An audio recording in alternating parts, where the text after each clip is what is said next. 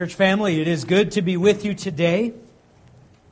And let me ask you to take your Bibles, please, and turn to Daniel chapter 3. Daniel chapter 3, looking at verses 19 through 30. And if you're using one of the Bibles that we provide under the seats, you will find this on page 740. That's page 740. And as always, I'll begin in a word of prayer, and then we will explore the text together. All right, let's bow in prayer. Father, thank you so much for this day you've given to us. Every Sunday that we can gather as a church family and worship and learn and fellowship together is precious to us. So, Lord, we pray that as we now turn to your word and engage in, in concentrated thought about its contents, and as we try to make application to our own lives, would your spirit be among us? Would would He press these truths upon our hearts? Lord, we pray that you would be glorified in the time spent in your word today and in every day of our lives. And we pray these things in Jesus' name. Amen. Now, I've entitled today's message, When a Government Thinks It Is God, Part 2. But it's been a full month since I delivered Part 1. So allow me to spend a few moments in review. Uh, you'll recall that as Daniel chapter 3 opens, we find King Nebuchadnezzar of Babylon erecting a monument to his own greatness. And this monument is enormous. It is 90 feet tall, it is 9 feet wide, it's overlaid with gold. Nebuchadnezzar issues a decree stating that every citizen of his kingdom must bow before this monument and worship it, worship him as a god.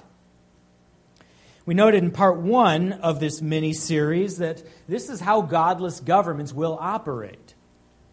It's not enough for them that they have authority over you, they also want your heart. They want to be your God. And they will not rest until they have achieved this goal. And so here we find Nebuchadnezzar, a godless king, issuing an order that all people bow before his image. And then he issues a terrible threat just to make sure everyone complies. The threat says that anyone who will not bow before the monument will be thrown into a burning, fiery furnace. And this undoubtedly refers to one of those many industrial kilns that were found in ancient Babylon. These kilns were built like giant mounds, they were hollowed out on the inside. There was an opening at the bottom where you would add the fuel. There was an opening at the top so the smoke could escape. And these things were used to bake the bricks used in construction projects, also to liquefy metal.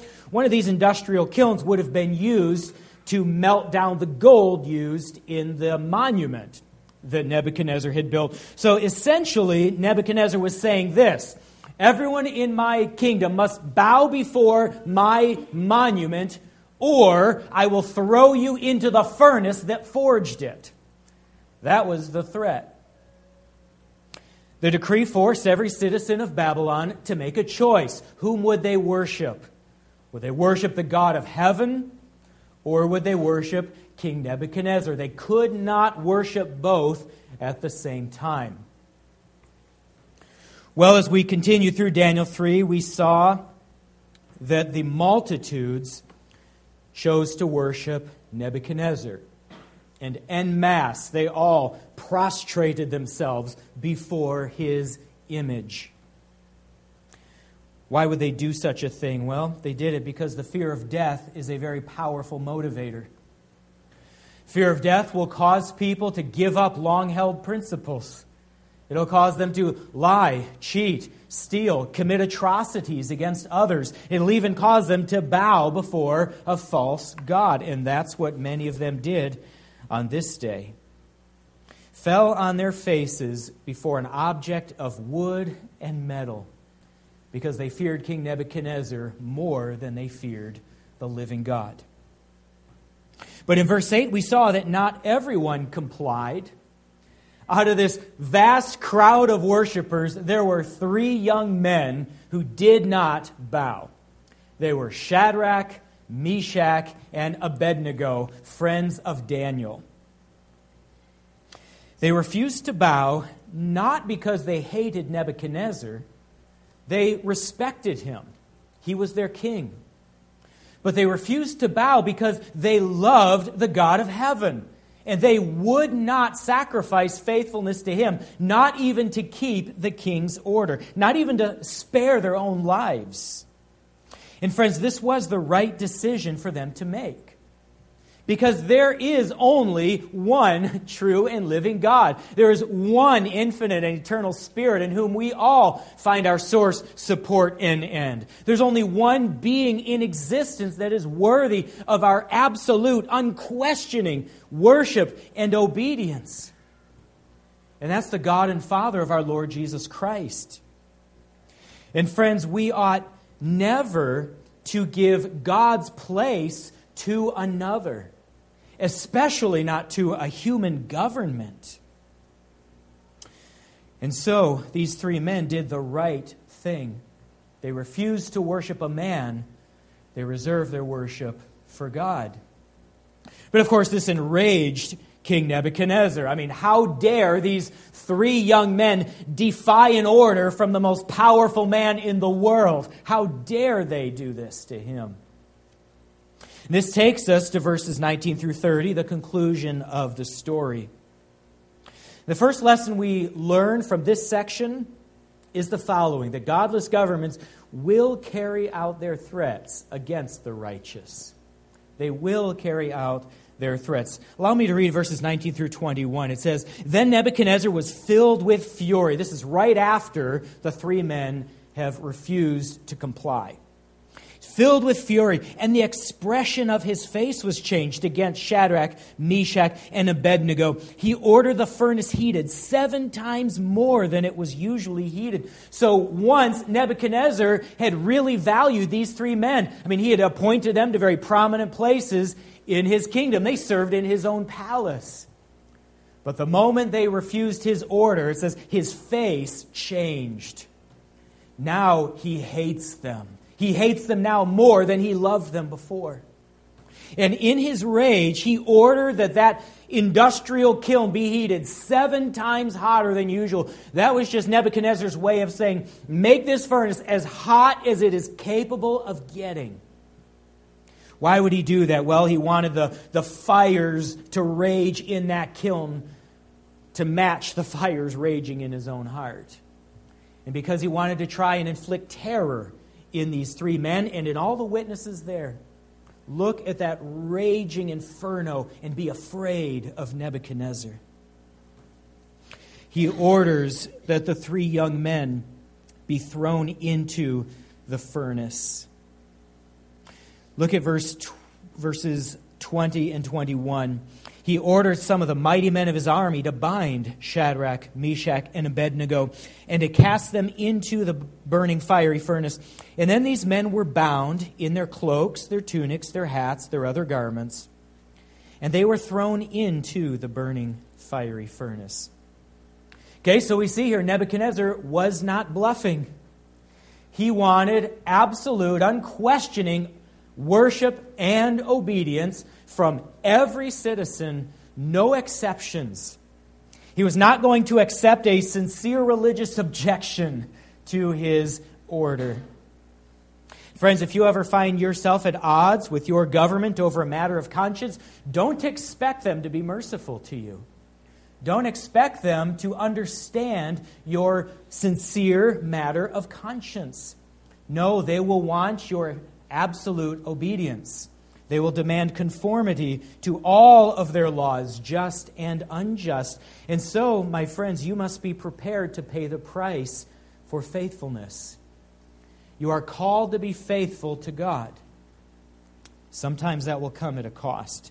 It certainly did for these three men.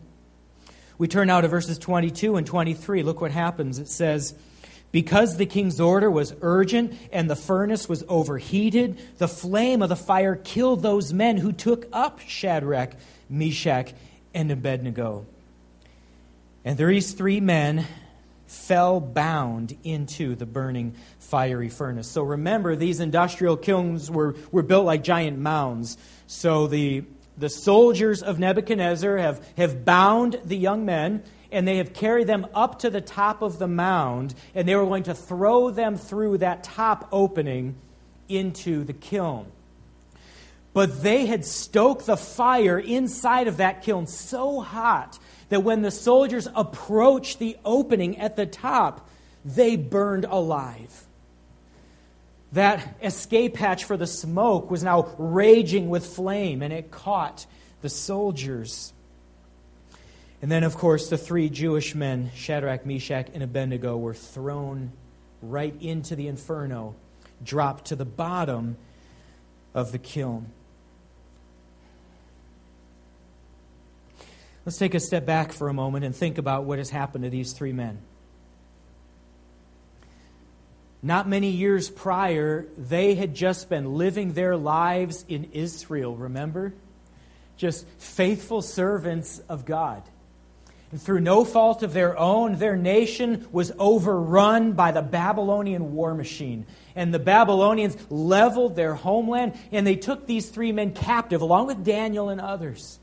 They were kidnapped, taken against their will to the capital of the Babylonian Empire. And there they were forced to submit to a training program to make them fit for use in Nebuchadnezzar's palace. For three years, they endured this training program.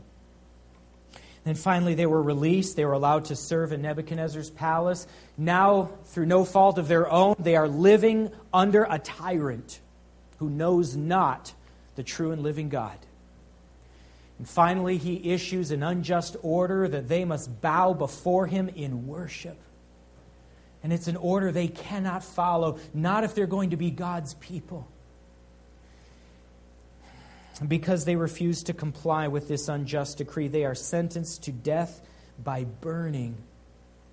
These men are still in their early 20s. Their life is going to be cut short just because of faithfulness to God. Do you know the amazing thing about the whole story to me? It's that it appears these three men were okay with all of this. That's the amazing thing. See, as we read through the story in Daniel chapter 3, we find no crying, no wailing, no clawing at the ground as they're being pulled up that, that furnace. They're not begging. They're not fighting against the soldiers as they're being bound hand and foot. There are no pleas for mercy. There are no sudden changes of mind. There are no counter threats. There's no raging against Nebuchadnezzar and his soldiers. We don't find any of that in the narrative. Instead, we just find the calm confidence of young men who know that they are in the right and who have entrusted their souls to the care of God. See, these three men really did believe in God. They really did. And friends, when you really know the God of heaven and you believe in Him, this is the difference that it makes in your life. These men have not succumbed to the fear of death. They are able to, to accept these dark turns of providence with a calm confidence because they know God.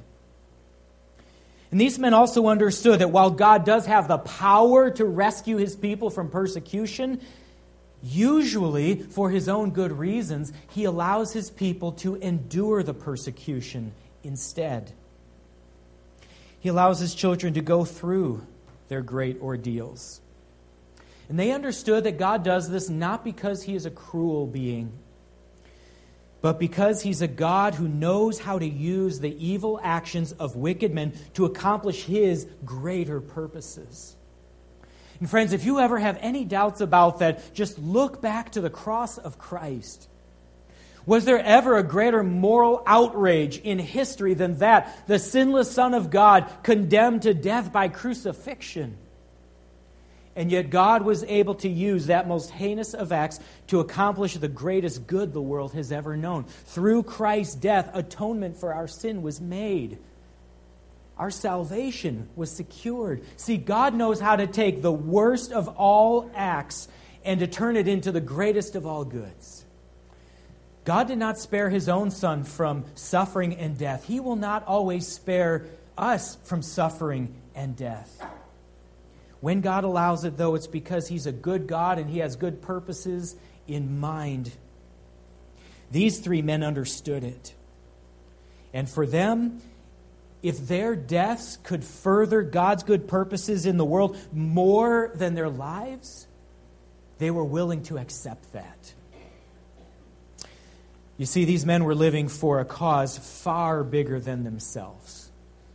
And that's why there was no wailing or pleading or raging against their captors. There was just the calm acceptance of His providence and a determination that they would face their end with courage and conviction.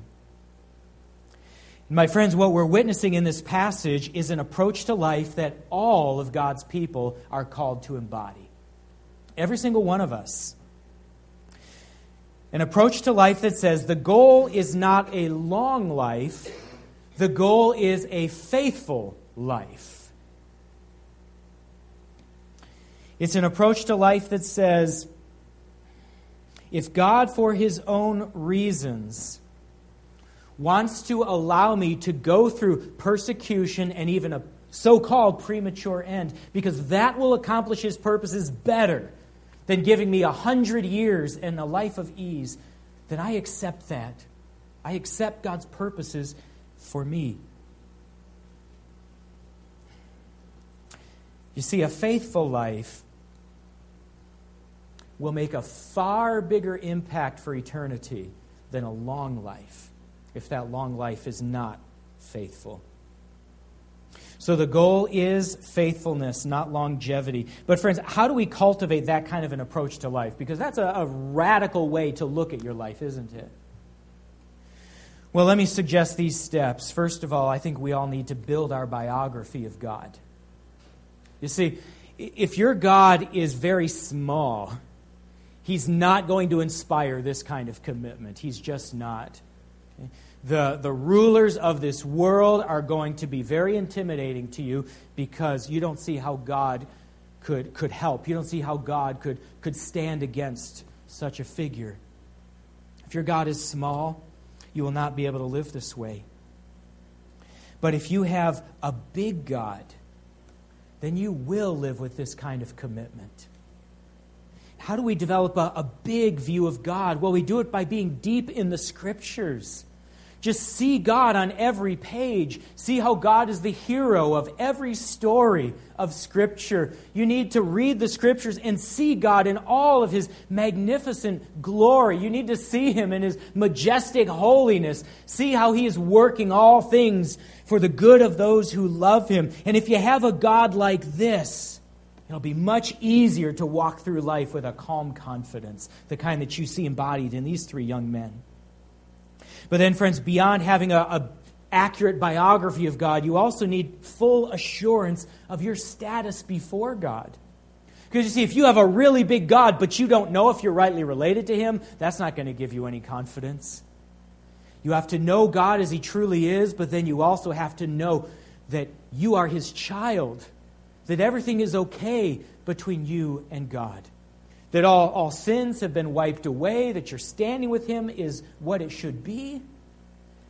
To know that even if your life should be cut short, it's okay because immediately you'll be in His presence and He'll receive you with open arms. You need to know that your state before God is what it needs to be. And then, third, you need to practice the spiritual disciplines Things like a consistent prayer life and regular participation in a church family, accepting the, the fellowship and the support and the accountability that comes from your church. You see, by practicing the spiritual disciplines, we intensify our communion with God and we increase our moral resolve. It's worked out in our study of God's Word, in our communion with Him through prayer, and in the context of the public gatherings of God's people. We need a big God. We need assurance that we are in a saving relationship with God. We need a life that is increasingly growing in its communion with God. And then, fourthly, and this is a hard one, we need to let go of our own agenda for our lives. Now, don't misunderstand here. It's okay for us to make plans for the future. In fact, we should make plans. And, you know, those of you who are graduating from high school right now, you're making big plans. I know you are, and that's great. You're thinking about your, your future career. You're thinking about who you should marry. You're thinking about kids. And you're, you're thinking about where you're going to live. And just all of these things you're starting to, to map out. You're supposed to do that. All of us at every stage of life should be planning for our next steps. But every one of us also has to realize that the plans we make, they are all tentative and we have to give God the right to change our plans at any time that He sees fit. Like Pastor Scott said last week, we need to let God be God in our lives. See, God could move your life in a different direction than the one you had planned. He could give you a bigger public platform than you had envisioned, or He might give you a, a, smaller one. He might give you more riches than you would imagine, or He might give you poverty. He might give you a life of ease, or He might give you a life of great hardship. We don't know what God's plans are for our lives, so we've always got to hold our own plans tentatively. Let God change our plans as He sees fit. Just think of these three young men once more. All three of these were smart, young, ambitious men. We know that because King Nebuchadnezzar said he only wanted the best and the brightest from Israel serving in his palace. So Shadrach, Meshach, Abednego, these were the smartest, the most ambitious, the best looking, the strongest men that you could find in Israel. I'm sure they had lots of plans for their lives. And I'm sure none of it involved being kidnapped by Babylonians and sent off to a strange land and then being sentenced to death in their early 20s and being burned alive. But they were willing to submit their plans to God's. They were prepared to say, if this is God's plan for our lives, instead of the ones that we had made, so be it. God's plans are always best. We may not see that right now, may not feel that way, but we know it in our heads. God's plans are best. And if He's going to, to ordain that we should walk through a season of great hardship, then it must be because there's a, a glorious purpose that He's going to accomplish through it. Somehow He's going to make His name greater through this. Somehow more people are going to come to a saving knowledge of Him through this. Somehow other believers will be strengthened and made more courageous themselves through this. He's going to do something great here. This takes us to the second lesson of today's passage. First, we saw that godless governments will carry out their threats. But then the second lesson is this that God knows how to glorify himself in the midst of tyrants. In fact, God can even use the godless actions of tyrants in order to assert his own supremacy. He can use tyrants as his tools for accomplishing his purposes. Look now, verses 24 and 25. The text says, Then King Nebuchadnezzar was astonished, and he rose up in haste. He declared to his counselors, Did we not cast three men bound into the fire? They answered and said to the king, True, O king. He answered and said, But I see four men unbound walking in the midst of the fire, and they're not hurt. And the appearance of the fourth is like a son of the gods. Remember, this, this furnace or this kiln, it was like a mound. The three young men had been dropped in through the top hole down, and there was another opening at the bottom. And apparently, Nebuchadnezzar was such a sick and twisted man that he wanted to watch through the bottom opening so he could see these young men burned to death. He wanted to see them pay for their disobedience. So he is watching through that little portal. He sees the bodies of the three men fall into the fire. But then he watches as they stand up and they start walking around inside and the fires are raging but the young men are not being consumed you remember back in exodus the burning bush where Moses sees this bush and it's on fire and it's burning and it's burning, but it's never being consumed. That's what Nebuchadnezzar is seeing inside the furnace. Men burning but not being consumed. He says, What is going on here? And then he looks a little closer and he sees a fourth man in the furnace walking. And he says, Wait a minute, we didn't throw four men in there, we threw three men. And he says, And that fourth man, he looks different than the other three. He says he looks like a son of the gods. That means this fourth one, he looks like a divine being. Who is this fourth man? Well, Jewish commentators say the fourth man was an angel of the Lord. Christian commentators say this fourth person was the angel of the Lord. In other words, the Son of God himself. The angel of the Lord is an Old Testament title for Christ, and surely this is correct which is why the King James Bible actually translates it the fourth is like the Son of God. So the Son of God, who would one day come and die for the sins of the world, now came and joined these would be martyrs in the fiery furnace. And he did it to let the whole world know that God was on their side, not Nebuchadnezzar's side. He was there to let everyone know that God had always been with them, even through this great ordeal, and that God would never leave them or forsake them.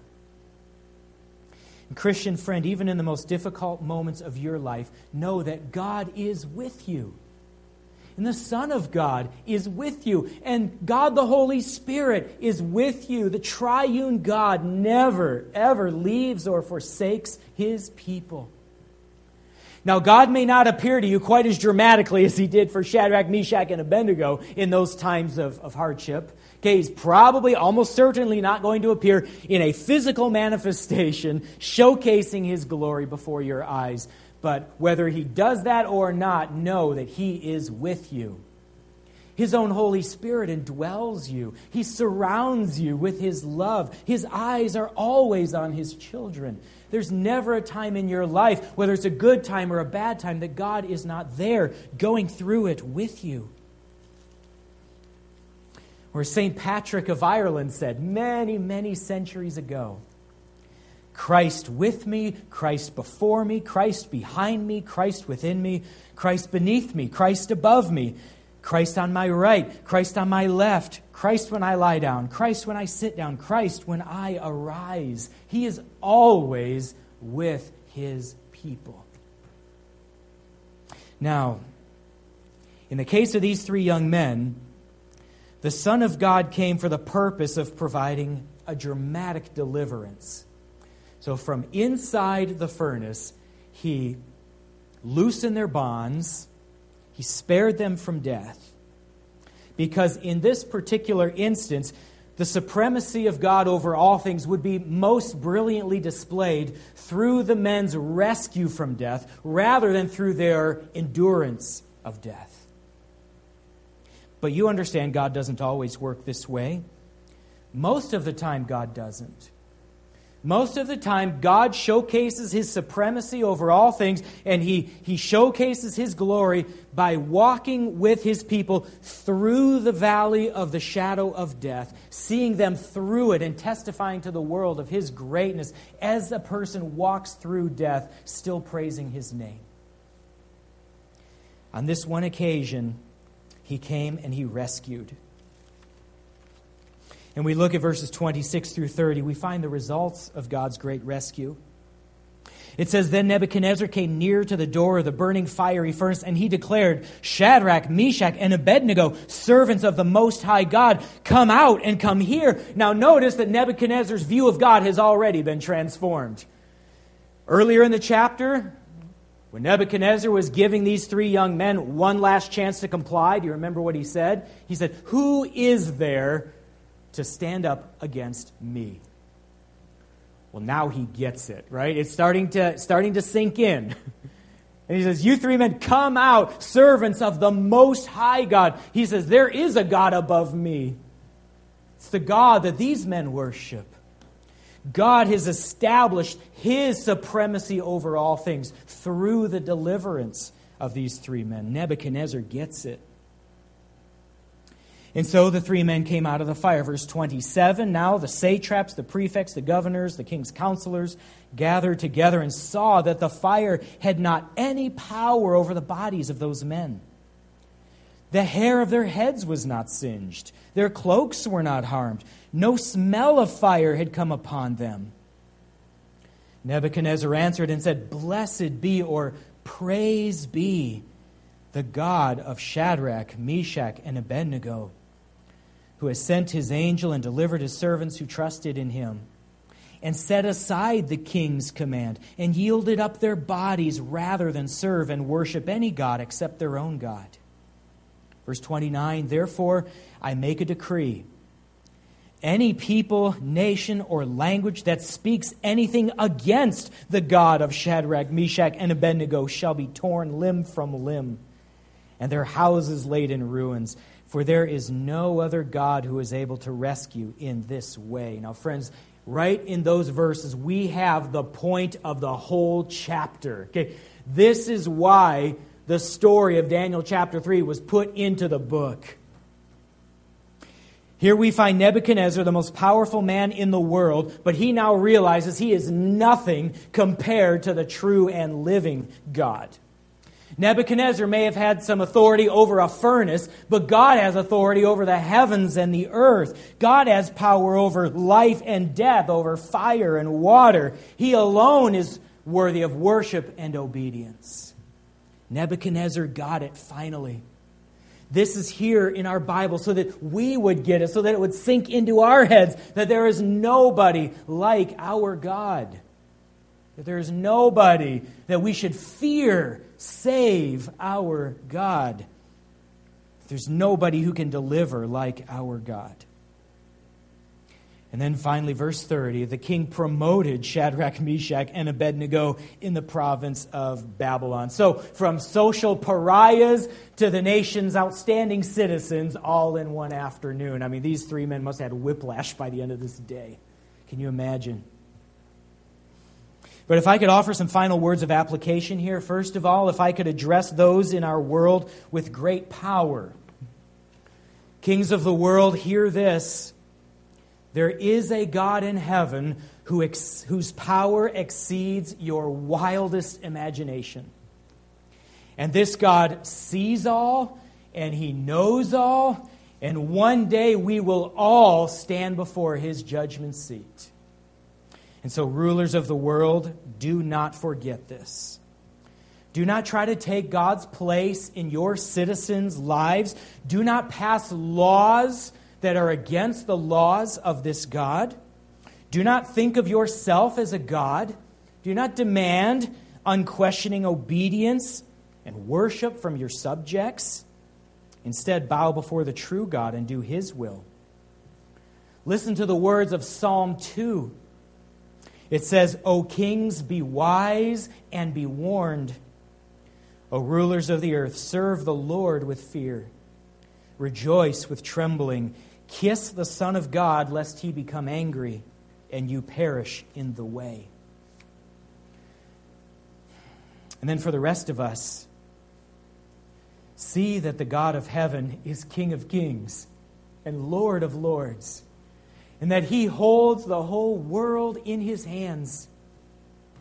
See that He alone deserves our absolute and total obedience. And see that this God is always with His people in times of, of ease and in times of hardship. He is always with His people. And see that you can trust this God, that He may yet deliver you from your circumstances or he may see you through them with the grace that you need right to the very end. In those times when you're tempted to give in to fear, remember Daniel chapter 3. Remember that you need fear no one but this God. Remember to let God be God over your life. And then just see what He can do. See what God can do. Friends, let's close this morning in a word of prayer.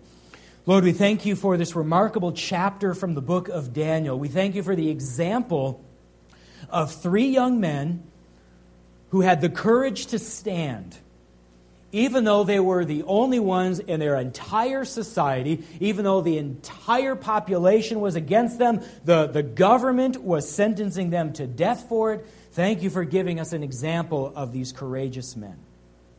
Help us to be like them, to be so committed to you, to so fear you, to have such strong moral resolve, such firm conviction about what is right, that we could stand no matter what forces would be arrayed against us. But then, Lord, we also see that they are not the ultimate heroes of this chapter. You are. You're the one who led them into this confrontation. You're the one that saw them through it. You're the, the name that is praised at the end of the story. So help us to live with a Godward focus. Help us to, to seek to, to trust in you as our ultimate hero. Help us to instill uh, a sense of your greatness in all those that we encounter. Help us not to direct attention toward us, not to seek to make ourselves great, to set ourselves up as the examples, but instead to set you up, to help people see your greatness and your supremacy. Lord, that is the anchor that every person needs. That is what will give them courage in the face of danger. That's what will give them calm in the face of tumultuous times. So, Lord, help us to have that kind of a witness. Please help anyone here today who is uncertain of their relation to you. Lord, help them to settle that matter today, to draw near to you in faith and repentance, to commit themselves to taking that next spiritual step. Help them, Lord, to get grounded in your word so they are ready to face whatever days are coming. And we pray all of these things in the name of your great Son, Jesus Christ. Amen.